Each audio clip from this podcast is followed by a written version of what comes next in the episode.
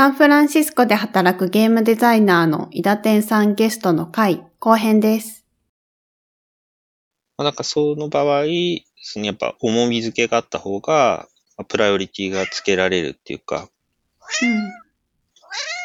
こんな猫が今やってきました。こんにちは。な出てくる。猫飼われてるんですね。2匹。あ、あと2あ匹、二匹も2.5匹というか、2.5匹？えーっとね、3匹いたん、いるんですけど、1匹はちょっと折り合いが悪くて、外で暮らすようになってて、ただ、うちでまだご飯あげてるし、入りたければうちに入るんで、まあうんうん2.7点、2.75ぐらいかな。いいですね。このあたり、犬派の人が多いんで、なんか、おおそうですか。どうだろう私の会社だと、なんか犬派が多いですね。おお猫でも、ミーティング中に乱入できるのは猫の方が有利ですよね。うちも、なんかこれ、ビデオミーティングになる前は、そんなこと全くなかったけど、うんうんこのワークフロムホームになってビデオミーティングが増えたら、人んちの猫を見る機会が増えますね。あー、なるほど。やっぱミーティングしてるから、何やってるんだって、こう、様子見に来るっていうか、いいな、かわいい。え今ずっともうご自宅から仕事ですか？100%ですね。3月からかなへえ、それ皆さんそうなんですか？なんか勝手なイメージですけど、ゲームの開発とかだと、うんなんかマシン的にとか、なんかネットワーク的にうん。会社じゃないと難しい場面とか、なんかありそうな気も、まあ勝手なイメーじですけど、したんですが。いやいや、ありますよね。難しかったですよ、結構。ただ、うん。まあでも力技で解決したと思います。例えば、僕だったら、最先端のゲームが動くぐらいパワフルなラップトッうプもら,、もらったというか、まあ仕事使わせてもらったりとか、会社からとか、あとはまあ、すごく大変ですけど、会社から開発機材というか、ピパソコン、うん。うん、を、まあ、持ち出したり、持ち出すって、あの、すごく暗号化したりとか、その追跡番号入れたりとか、うんすごく大変なんですけど、あんまりやりたくないんですけど、会社は。まあでも、手元にないとできんという人はそうやってたりとか、うんあとは、リモートデスクトップのすごいいい版を導入したりとかして、解決してる人もいます。なるほど。なんで、そう、そう、大変なんですけど、頑張ってやってますね。うんうんうん。日本はね、割と、日本のオフィスともやり取りしてますけど、日本は割と戻ってきてますね、人がね。ああ、そうなんですね。そっか、日本にもありますもんね。そうなんですよ。今のスタジオというか、今のプロジェクトは、日本の他にも拠点が6個ぐらいあるかな、の、えー何カ国かと、その、同じ国内でも別の場所、うん。時差があるぐらい別の場所と一緒に仕事してます。ユービソフトって会社の多分特徴の一つでもあると思うんですけど、世界中にオフィスがあって、割とこう連携してやってるので、だから今のプロジェクトもそんな感じで 6, 6カ所ぐらいの拠点と協調しながらやってますね。それ、強調しながらやってるっていうのは、なんかじゃあ、例えば、えっ、と、スタジオごとに作ってるタイトルが違うというわけではなく、結構一緒にやってる部分もあるんですか？あ、そういう意味です、そういう意味です。一つのプロダクトを6カ所ぐらいのバラバラの拠点で作ってる。協調、協力して作ってるってことですへね。え、うん。面白い。え、それどういう風に分かれてるんですか？同じ職種ごとでは一緒になってたりするんですか？いや、なってないんですよ。だから一応なんか、うんこのスタジオはこれが強いみたいな、そういう、そういう分類はありますね。やっぱり、ね、同じとこにいる方がやりやすいんで、あの、このスタジオはこの辺の塊全部やってるとか、そういう感じですかね。機能、機能ごとというか、はいはい。プロダクトの中で塊をやる。でも、結局、どれもこれも繋がってはいるんで、完全に分かれてるわけじゃないですけどね。うん。え、じゃあ、だとすると、まあ、この、えっと、コロナ禍でリモートワークになる前から、結構似たようなことというか、その国またいで、スタジオまたいで一緒に仕事をするっていうことは、うん結構もともと遠隔で仕事をするような環境だったっていうことですか、そうなんですよ、実は。だから、すごいインパクトっていうのは、あんまりなかったですね。うん、僕の個人的な仕事のやり方としては、そんなに違いはないというか。うん。まあ、ただ前はね、マイルストーンごとに、その、出張して、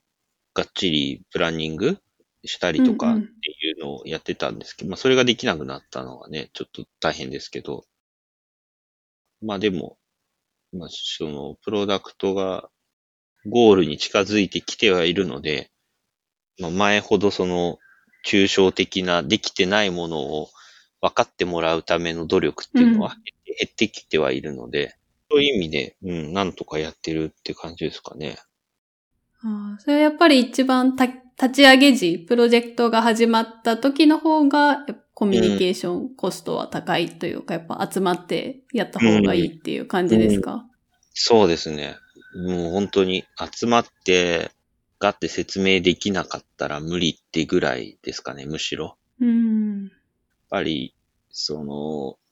モックアップとかプロトタイプだけでカバーできないんですよね、最近のものって大きいんで。うん。こんなものですっていうのを紙で説明したりとか、うんまあ、する以外できないんですけど、でもやっぱりそれじゃあ理解が、こう、バラバラになってもしまうのはしょうがないという感じなんで、まあ、なんでどうするかって言ったら、やっぱり同じ部屋に集まって長い時間かけて、一個一個、これはこうだ、これはこうだっていうのを話していくしかないっていう感じでしたけどね。でも、まあ、将来ね、もっとやりやすくなるかもしれないし、わかんないですけど、今のところっていうだけですけどね。うんうんうん。ああ、でもそれも似てるかもしれない。あの、プロジェクトによりますけど、方向性から決めなきゃうんいけなくて、関わる人数も多いと、確かにうちも、うん最初の方にガッとこう集まってワークショップしたりとか、ああ、そう。なんかディスカッションするっていうのは確かにやってますね。あの、なんだっけ。前のプロジェクトもそうだし、このプロジェクトもそうだし、やっぱりそのキーのメンバうん。ーが同じ方向を向くっていうところに持っていくのがやっぱり最初は絶対重要で、うん、それぞれのね、セクションのリーダー格の人がバラバラのビジョンを持ってないようにというか、同じビジョンを持つように、まあ、それをファシリテートするっていうのは最初のところはすごく、うん、重要だったですね。まあ、だから、この将来、どういうふうにオフィスに戻ってきたいみたいなアンケートとか取ってたりしたんですけど、会社の方で。うん。まあ、戻るとしたら、どうしても戻るっていうなら、まあ、その、プリプロ、プリプロダクションの、その、プロダクションがドーンでスタートして、たくさんの人が入ってくる前の段階に集まるのは一番、こう、重要なのかなっていうふうにね、答えたりしました、僕うん。うは。ん。うん。うん。どうしても戻んなきゃいけないとしたら、そこかなと。なるほど。うん。まあ、それ以外はね、年度末のパーティーとか、まあ、その、うん。ランローンチパーティーとか、それぐらいかなっていう気がします。確かにゲームとかね、なんか開発時間長そうだし、やっぱうん。発売直後盛り上がりたいですよね。うん。あと、マイルストーンごととかですかね。あの、はいはい。トラディショナルに、トラディショナルに、アルファ、ベータみたいな、そういうマイルストーンがあるんで、まあ、その発売前にも結構パーティーするチャンスはあるんですよ。はいはいはい。なるほど。それやりたいですね。そうなんですよ。開発長いんでね。2年、2年で今出るゲームもないんじゃないかな。うん。え、ないんじゃないかなっていうのはもっと長いってことですか？いや、全然長いです。はい。は5年、6年とか、うん。すごいなすごいですよ。5年間ずっと同じコンセプトで走り続けるって、なんかすごいプレッシャーですね。そうですよね。失敗したらどうするんだろうって考えたくないですよね。作ってるうちになんかこういうのもいいなとか出てきちゃいそうな気もしたんで、まあでもやっぱりコンセプト作りがそうすると大切なのかな。そうですね。そうそう。だから、その、ブレるなら、うん、そうどうブレるかっていうか、こう、まあ、ブレちゃいけないんだけど、その、さっき言ったキーワード、キーフレーズっていうのもですけど、もし、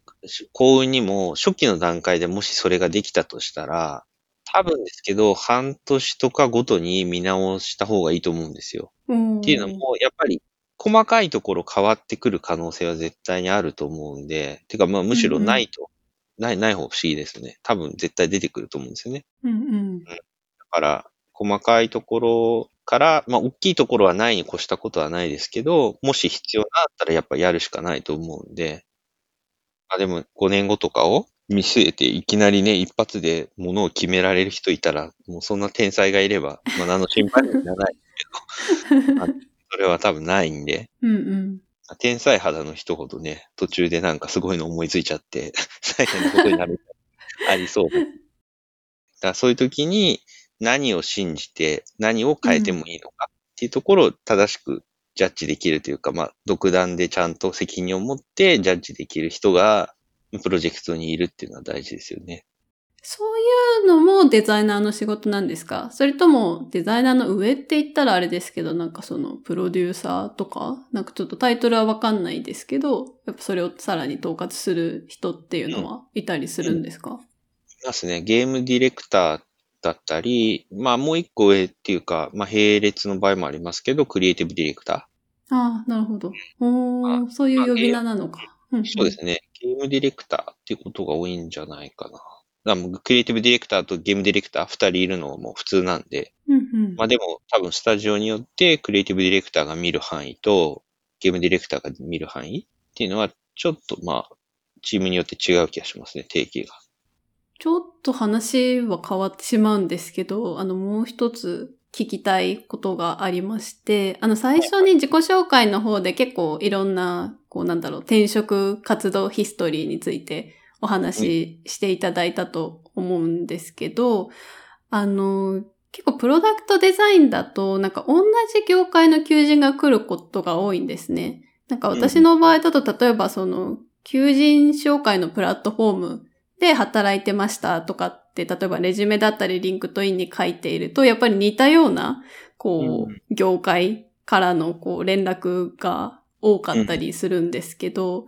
ゲームの場合ってどうなのかなと思って、っていうのは結構ゲームのジャンルによってもなんか必要なスキルとか経験が全然違うように見えるんですね。まあ、さっきのプラットフォームの違いもあると思いますし、そのモバイルかコンソールかによっても作り方が違ったり、あとジャンルだと、その例えば格闘技とパズルゲームとかだったら全然仕組みが違うじゃないですか。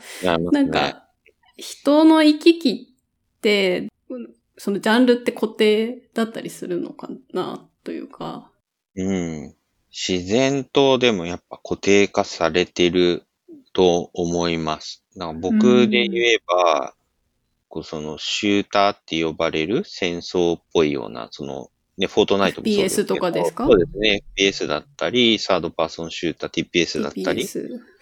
は、あん、ま来なくはないですけど、し、まあ、面、なんていうか、真面目に面接まであんま行ったことないですけど、多分、僕が採用する側だったら、まあ、この人じゃなくていいなってなると思います。なんでかというと、僕にはその経験がそんなにないから。うん。で、ゲーム業界も新しいようで、まあ、古い部分もあるんで、結局そういう TPS、FPS 作ってた人山ほどいるんですよね。ああ、そうなんです。まあでも数結構ありますもんね。ありますね。すごいいっぱいあるから、なんかそこの卒業生もたくさんいるんで、まあ、そうなると、まあ、シューティング、シューター作ってるんだったら、シューターやってた人を、まあ入れたい、普通に入れたいだろうなって思いますよね。うん、うん、うん。まあそういう意味では、やっぱり結構ジャンルは転職の時には関わるんじゃないですかね、やってたジャンルは。うん当然見るし、質問するし、そこにこう戦力になる人ってなると、本当にやったことない人入れて戦力になるっていう確信があるって結構レアなケースな気がしますよね。確かにななんか積極的に自分のキャリアパス考えて、こう広げたいとか、変えたいとか、うん、っていうのを意識してないと難しいというか、流れのままにやってたら、やっぱ初期の頃に固定されたので、もうずっと行っちゃう気がしますね。結構でもそれって、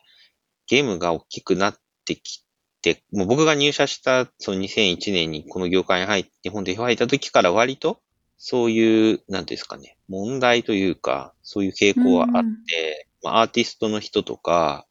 キャラクターやりたいんだけど、入社した時に、その背景をやってしまったがゆえに、あ、まあ、次のプロジェクトも背景、次のプロジェクトも背景って、なぜならキャラクターをやってた人が他にもたくさんいるし、とか、それはアーティストでも当然聞いたことあるし、うん、うん、で、ゲームデザイナーでも、まあ、近いことはあるのかなと思いますよね。だから、一回、その会社に入ったら、潜り込んだら、こう、すごく頑張って自分のスキルを広げるっていうアクションをしないと、自分から頑張って、こう、自分の空いた時間にキャラクターの、例えば自分がレベルデザイナーだとして、うん、敵のね、AI ちょっと触らせてもらうとかっていうのを見せてアピールしたりしながら、次のプロジェクトでは絶対、あの、キャラクターデザイナーやりたいとか、そういうのをしていかないと固定されちゃう気がしますね。ジャンルも同じくですね。だから同じ会社内で、全然違うゲーム作ってるけど、ヘルプが必要でとか。うん。それは、今の僕がいる大きい会社だったらありえますけど、でもちっちゃい会社だとそれってないですからね。まあ、ジャンルがね、そもそもそんなにないというか固定されてる場合もあるってことですもんね。モバイルでパズルゲーム作ってる会社だったら多分パズルばっかり作ってると。確かに似たようなね、きっとゲームを作る傾向がありますよね。うん、あると思います。だから、そうですね。結構それは難しい問題というか、固定化してしまう傾向は、うん、その細分化ととセットで、ね、仕事の職能の細分化とセットで、その転職範囲の固定化っていうのも絶対あると思うんで、うん。あそこは、そうですね。意識的に、こう、うん、やりたいことを見据えて、こう自分の幅を、やれることの幅を、状況に合わせてこう広げていく努力しないといけないかもしれないですね。なんか結構最初に配置されるところが重要な感じがするんですけど、あの、うん、まあ、そのジュニアデザイナーの人が、こう、ね、うん、初めてじゃあゲーム会社に入りましたってなって、え、どうやって配置されるんですか？結構運というかランダムな感じだったりするんですか？結構ですね、まあ、ゲームデザイナーの入り口って、古典的には QA が多いんです。QA 出身が多いんですね。QA は、クオリティアシュアランス。クオリティアシュアランスでデバッガーって呼ばれたり、日本だとデバッガーって呼ばれたりする、テスター？ゲームテスターって呼ばれたり、はいはい、まあ、QA もテスターって呼ばれることも多いですね。テスター出身が多くて、で、テスターの人が、そのゲームデザイナーになりたい、なりたい、なりたいって言ってると、いつか、すごく、こう、簡単気味な ゲームデザインの箇所を、レベルデザインが多いんですけど、まあ、任せられることがあって。へえ、面白い。っていうのも、そのゲームデザイナーってまあすごく広くくくればそうですけど、でもレベルデザイナーの中でも、こういうレベル構成にしたいって言った後、実際にそれをスクリプトする仕事っていうのもあるんですよ。さらに細かく言うと。でそれも含めて全部レベルデザイナーが受け持った箇所を全部自分でやるっていう場合もあるし、こう、スクリプトしかしない人っていうのもいる、いる会社もあるんですね。うんうん、いるスタジオもあって、にこの岩を押したら、こっちのドアが開くんですとか、そういうところまでをレベルデザイナーがやって、その後、実際そのロジックをゲームエンジンの中で組むのは別の人っていう場合もあるんですね。で、そこに関して言えば、もう、なんていうんですかね。まあ、クリエイティブな部分はあるかもしれないけど、基本的には言われた仕事をやるっていう仕事なんで、うん、こう、決まったことを実現する仕事。まあそういう意味で、ちょっとこう、ジュニアの人に任せるってことができるんですよね。まあ、なんで、そういうとこが割と入り口としては多いのかなと。だからゲームの仕組みを考えるシステムデザインだったり、まあ、ゲームの、こう、トータルでいう、その、なんですかね、寿命を決めたりしてしまうとか、お金が入ってくる量を決めたりする。エコノミーデザイナーとかっていうよりは、そういうもう、やること決まってて、これをじゃあやってくださいっていう部分がレベルデザイナーの中に起きやすいので。はい、あるので、まあ、そこで、えー入ってくることが多いかなと思いますね。入り口としては。うん。で、まあだからそこから、まあ実力をまあね、身につけていって、もうちょっとそのゲームのルールを、根源的なルールを決める側の仕事にスキルアップしてったり、まあレ、そのレベルデザイナーの中でもね、そのリードレベルデザイナーって言って、そのゲームディレクターとか、まあリードデザイナーとかと話をしながら、このレベルで何をするか、割り振っていくような、まあリードデザイナー、あ、リードレベルデザイナーとかって、まあ仕事も大きいプロジェクトは当然あるんで、まあそういうのを、にステップアップしたりしながら、うんうんゲームディレクターを目指すとかですかね。ああ。え、じゃあそうすると最初にこうテストするゲームが大事。大事というか結構その先のキャリアもこう決定づけることになるっていう感じなんですかね。いや、そこはね、正直何でも大丈夫だと思いますよ。その、うんゲームが、うん、ゲームが好きで、やる気があれば、その、スクリプトを任せられるところまでは多分どんなやつやってても大丈夫だと思います。なるほど。で、うんうんうん。まあ、僕の見てる範囲では、なんか伝統的に、やべえ、スクリプトできる人が欲しいってなった時に、外部から雇うよりは、QA からピックアップすることが多かったんで、まあ今でも多分割とそういうこともあるんじゃないかな。うんうんまあ自信ないですけどね、やっぱりどんどん変わってきてるんで、時代が。うんまあでもやっぱり、新しくフルタイムでハイヤーするよりは、まあ今いる QA の人をコンバートしてちょっとやってもらうっていう方が、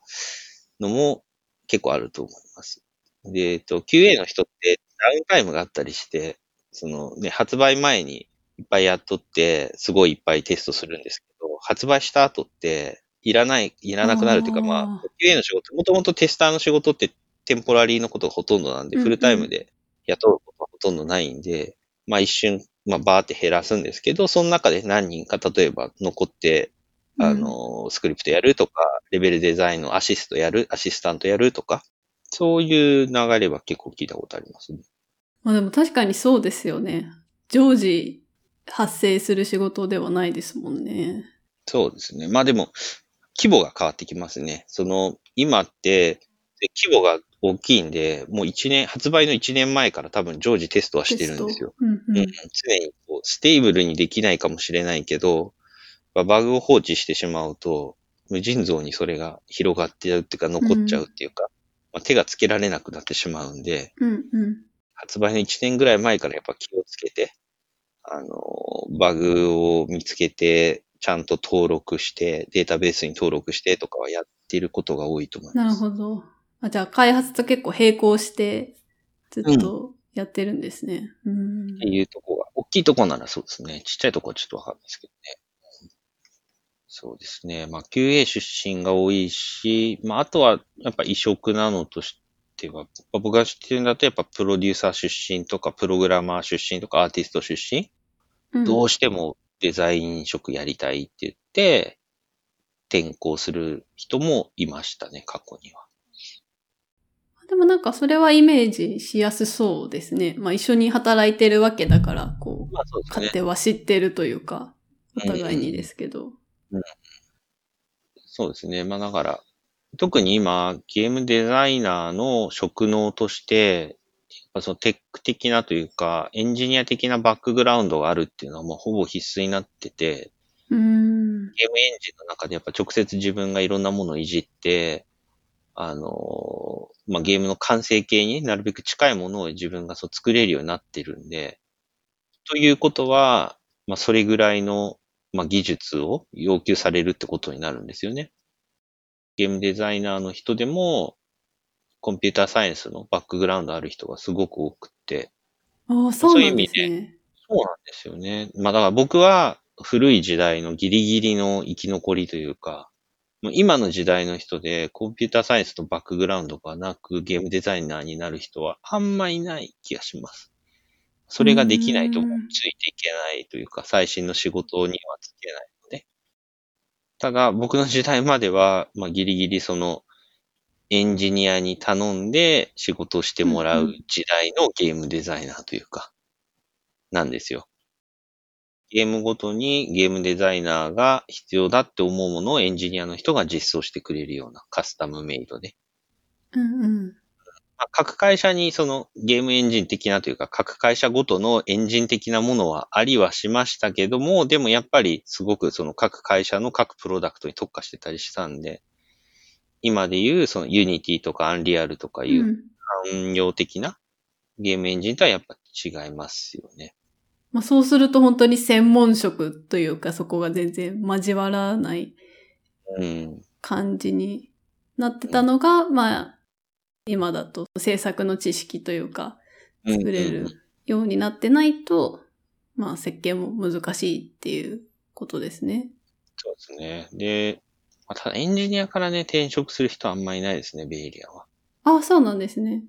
給料がめっちゃ下がるんで。あ、そっか。やっぱりタイトルでね、給料の枠ってある程度決まってるじゃないですか。うんうん。ゲームデザイナーのレンジとエンジニアのレンジってやっぱ全然違うんで、まあ、潰しの効く効かないで言えばやっぱエンジニアの方が全然潰しが効くわけなんで、で、かつ給料のレンジも高いんで、そんな男気のある人見たことないですね。なるほど。あ、いた。最近一人だけいたわ。いや、彼は素晴らしい。うん、いました。一人だけでもやっぱりそれぐらい、その情熱というか、その自分の作りたいもの作りたい。ううんん、っていうのにすごくやっぱ情熱がある人で、すごくいいですよね。うんうん。まあでも強そうですね。実装できる能力もあった上でね、設計したり企画をするって。そうですね。強いし、その効果的っていうか、スキップなんていうか、早いですよね。そう途中2段飛ばし、3段飛ばしぐらいで、必要なものがゲームの中に入ってくんで、うんうん。それは素晴らしい職能ですよね。うん、いやー、面白かったな。本当ですか？なんか、あの、お話し始める前って本当にゲームデザインってどういう仕事なんだろうっていうのが、本当に全然わからなくって、今日はいっぱいすごい素人な質問をすることになるぞと思ってたんですけど、でも話し始めてみたらね、結構うん共通点も多かったし、あの何度かね、いおっしゃってくださいましたけど、デザインと名の付く仕事はうん、やっぱり同じものがあるっていうのは、面そうです。白かったです。いや、本当ですね。あでも、ナナラティブって言葉が出てきた。あれ ?UX ライタうんうん。ーで、それ、具体的にどんな仕事をするんですか？それなんか、ゲームだとナラティブデザイナーっていう仕事があって、まあ、いわゆるお話考える人プラスって感じで、お話考えるだけでゲーム作れないんで、ちゃんとその、プレイヤーがその中で体験する形にお話を落とし込まなきゃいけないから、結構、まあ、特殊かなと思ってて、その、でなんで、まあ、デザイナーっていう名前がついて、ナラティブデザイナーっていう職があるんですけど、かそのそうですね UX ライターって近いのかなと思ったんですけど、どういうも近いかもしれないですね。なんか、まあ、それも結構いろんな名前の場合があって、えっ、と、コンテンツストラテジストとか、あとはコンテンツデザイナーっていう肩書きのケースもあったりするんですが、最終アウトプットとしてはやっぱりその言葉を書くっていうところうんうんなんで。すけど、ただその前段階のリサーチをしたりだとか、そもそもどういうコンテンツを、えっ、と、入れるべきなのかっていう、そこの設計からやっていたりする。まあ、プロダクトによっても当然違うんですけど、今一緒にやってる仕事だと、細かいとこだと、例えばプッシュ通知？うんうんうん。あの、アプリの場合だと、モバイルのアプリだと、プッシュ通知の文言ですね。を書くんですけど、ただ文言書くだけじゃなくて、じゃあそれがどういうタイミングで発生するのかっていうその設計からやっていたりとか、あ、そうですね。なんかこの、えっ、と、まあ、それが時間なのか、えっ、と、ユーザーのこういうアクションの後に起きるのかとか、ですね。それはまあ、私とかデザイナーと一緒にやるケースもあれば、そのライターの人が主導してそういう設計をするケースもあります。ええ面白い。それ、ね、モバイルのゲームだと、 win、win back strategy っていう、まあ、塊の仕事があって、ね一回辞めちゃった人。を呼び戻すための仕組みを考えたり、まあ、実際にうん制作をしたりする人たちがいるんですけど、だから一回ね、そのサブスクリプションサービスだったらサブスクリプションが切れた後、うんあの、まあ、ブラックフライデーのセールなんで戻ってきませんかとか、うん もし戻ってきたらアイテム、このアイテムプレゼントしますよとか、まあ、そういうのを win back って言うんですけど、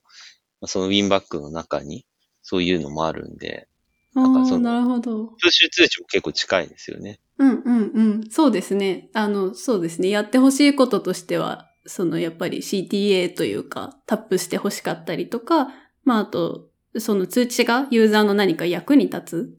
っていうそういう設計をしているっていうとこですね。まあなので言葉はあくまでその手段であって、最終アウトプットでしかなくて、そう目的を考えるところ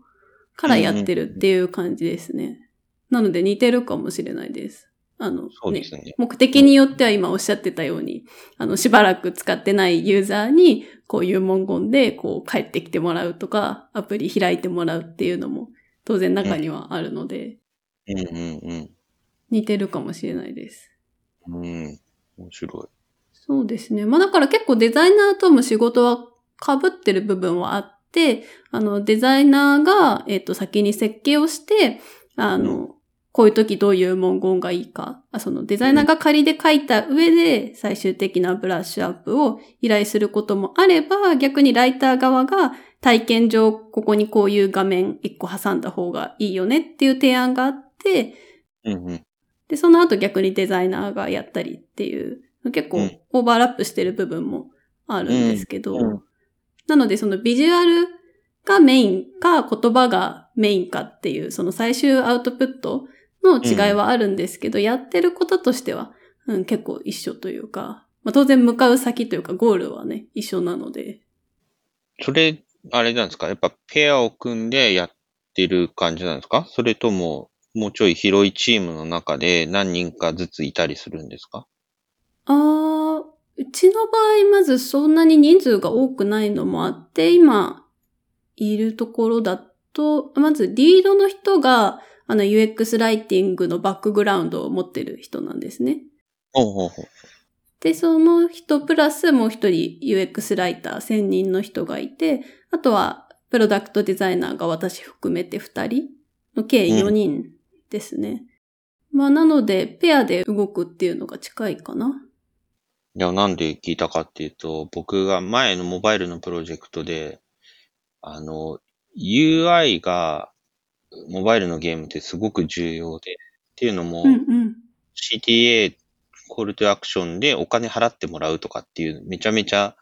こう、プロダクトにとって重要なボタンとかがあるじゃないですか。うんうん。だから、そういうものっていうのは、やっぱ僕がゲームデザインの中で、これこれこういういいことがあって、こういう風に繋がっているから、えーここでボタンが欲しいとかう、んうんうん。そういうのを、まあ今までの感覚で、まあやってたんですけど、そしたら、そのモバイルの会社には UI、UX デザイナーさんがいたんですね、専任で。おー、なるほど。ゲームデザイナーとは別にいるってことですか？別にいらっしゃったんですよね。でそうすると、僕が画面のこの辺にこんな感じでボタンがとかっていうと、ものすごい嫌な顔するんですよ。なんでかっていうと、まあその人は、まあその、ね、UI が、まあコールトアクションももちろんなんですけど、UI がゲーム全体の中でコンシステントに、こうちゃんとバランスよく作るっていうのをのに命かけてるのに、僕がいきなり来て、まあその人の作ってた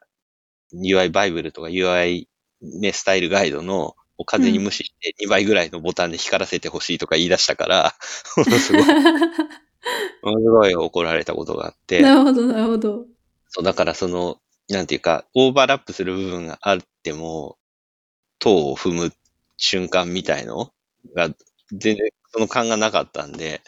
その辺、ハイジさんどうやってんのかなと思ってたんですよね。ああ、どうしてるかな。まあでも、おさだ怒ることはないですけどね。なんだろう。その、一貫性っていう理由があるんだとしたら、あ実は、このアプリ上ではこういうルールというかガイドラインがあるから、ここはこういう風にした方がいいよとかっていう、まあ言い方をするかな。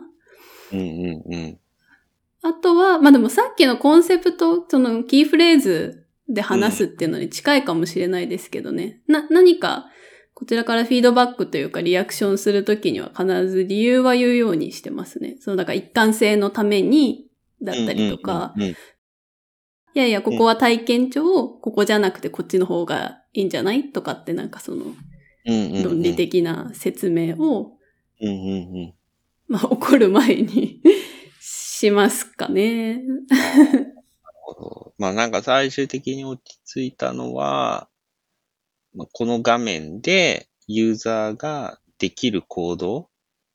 とやってほしい結果っていうのを僕が書くだけにしてくれはいってはいはい。頼まれたんですね、最終的には。なるほどなるほど。だからこんなイメージでっていうあなたの、まあ、UI のダイアグラムはいらないって言われて、まあダイアグラムっていうか、あの、まあモ、モックアップですらないみたいな、そういうニュアンスだったと思うんですけど、あなたのまあ考えは、まあ、さておいて、あの、アプリシエイトするけど、まあ、いらないって言われて、まあなんで僕は文章だけでいいって言われたんですね、最終的には。なんかね、絵で描かれると、それに引っ張られちゃうのが、やっぱり気になるって言われましたね。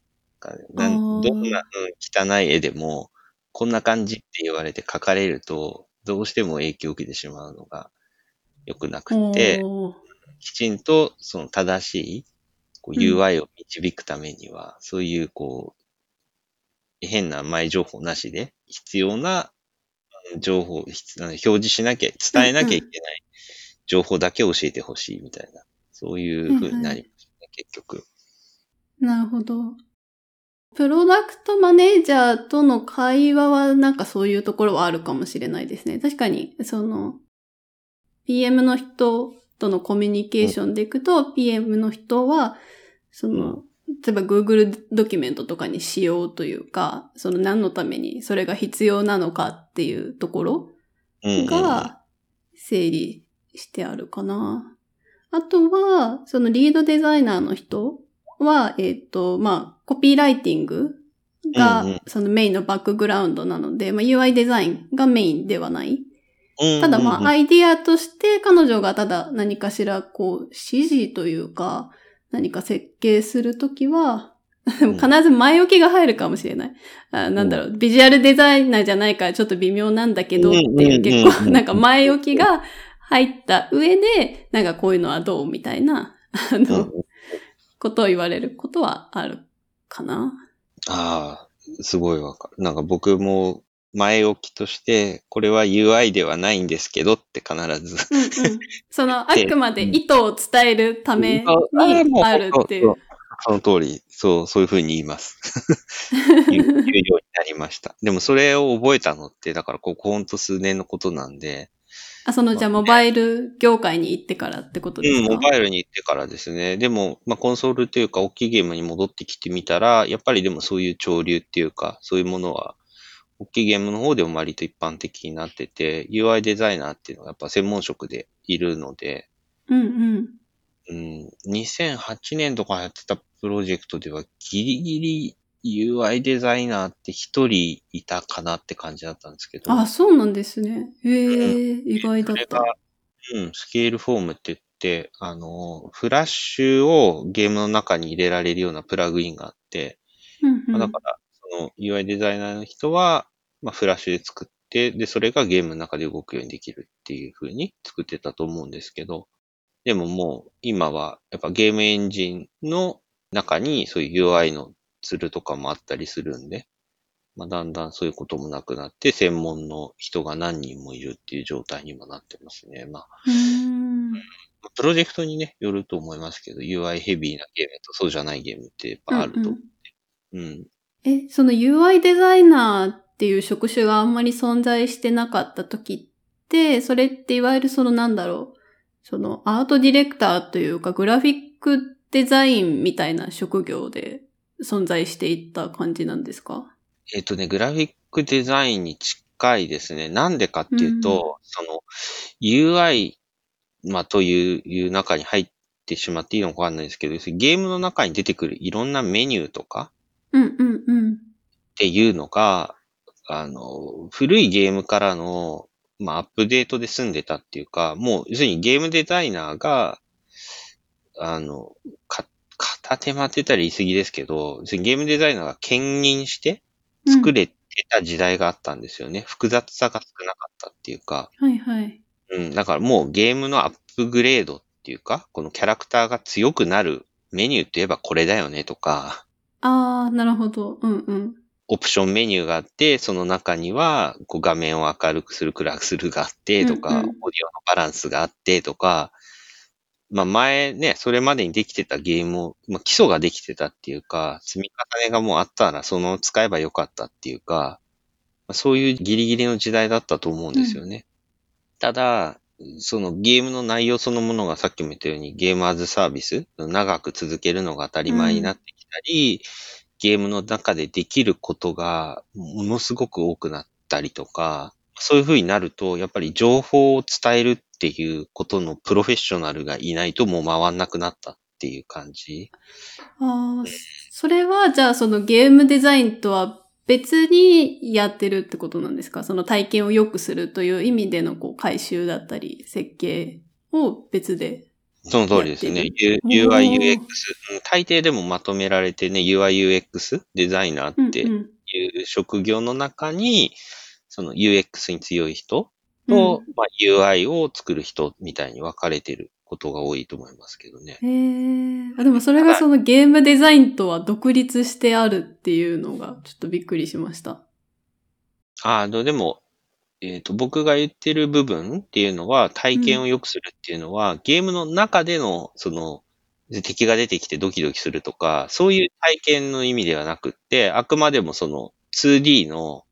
いわゆる UI メニューというか、うん。そういう中んでの話ですね。なるほど。うん。でも、だからそういう部分が今のゲームには、すごくうー複雑になってきた部分がたくさんあって、さっきも言ったように、そう1年後、2年後までかけてアップデートされうんうんつけていかないといけないとか、そのエクスパンダブルだったりするとか、はいはい。まああとそのね、メニュー構造もシンプルじゃないと、まあモバイルの話だと特にそうなんですけど、ユーザーが迷ったりしたら絶対ダメうんうん。2クリック以内にお金払えなきゃいけないみたいな、まあそういう、なんか、イービルなルールがあったりしますけど、まあそういう、こう、体験って言ってもゲームの体験ではなく、えーメニューの中での、うん、体験ですね。うん情報があまりにも複雑なんで、それを整理する専門家が必要だし、あの、将来にわたって、まあ、長く使い続けるとか、まあ、そういう意味でも、やっぱその情報整理の専門家が必要っていうのが今のゲーム業界だと思います。なるほど。でも確かにね、ゲームのメニュー内っていろいろありますもんね。まあ、ゲームにもよるけどね、アイテムを管理してたりとか、なんかどういう状ステータスが見れるんだっけとか、まあ、あとネットワークゲームだとね、フレンドリストとか。メッセージ機能とかね、あったりする場合もありますけど、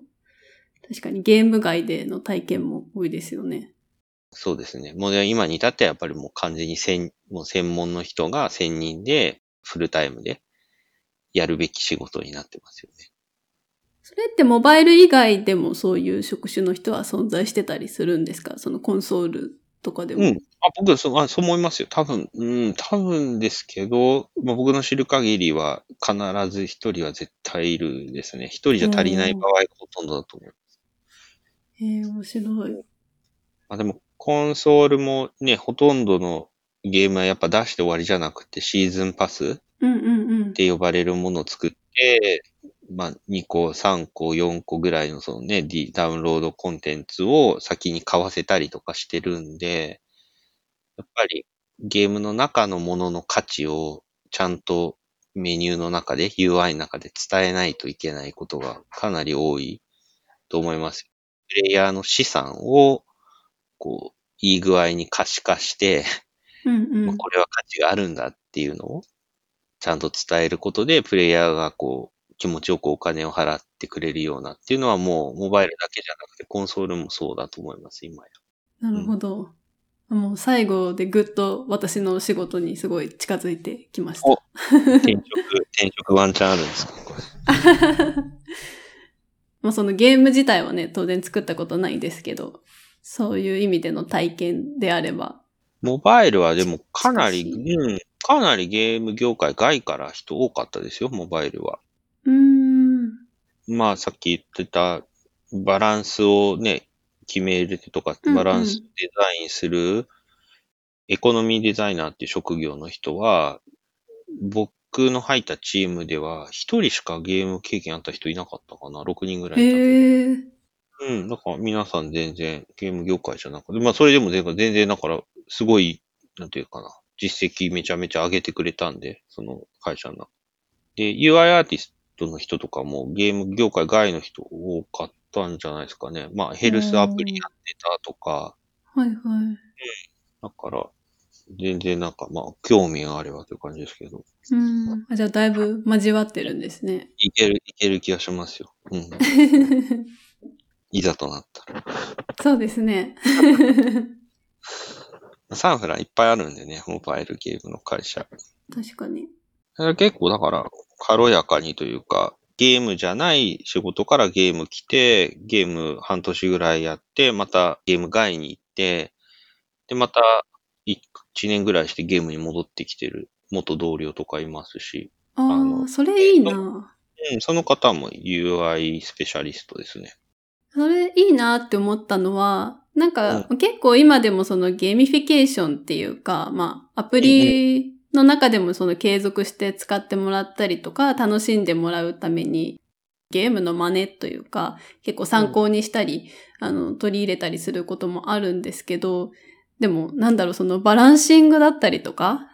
そのやっぱ楽しませるためのスペシャリストたちはどうしてるんだろうっていう、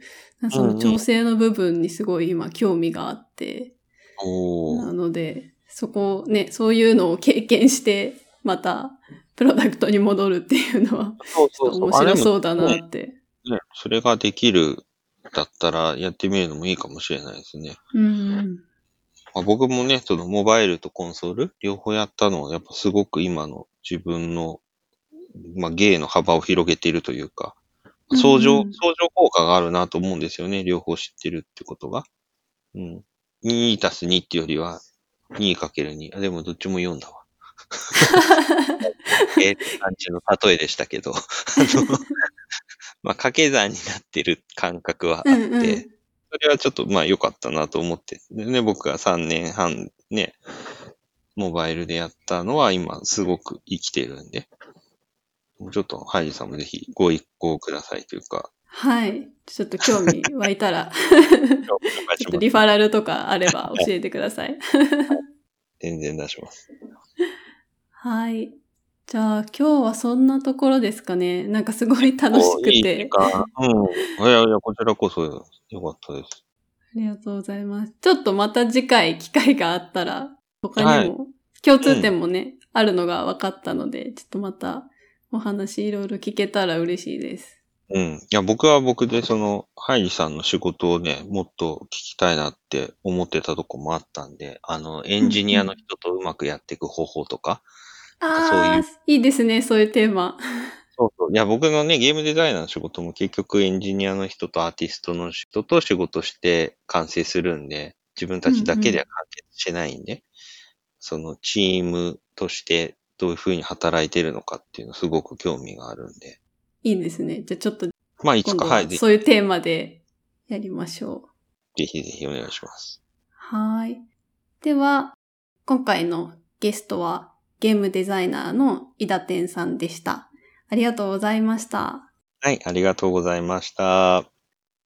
ポッドキャスト、エクスポートでは、感想、質問、こんな話が聞きたい、などのリクエストをお待ちしています。ショーノートに貼ってあるお便りフォームから、あるいは、ハッシュタグ、エクスポート FM でツイートしていただけると嬉しいです。よろしくお願いします。ではでは。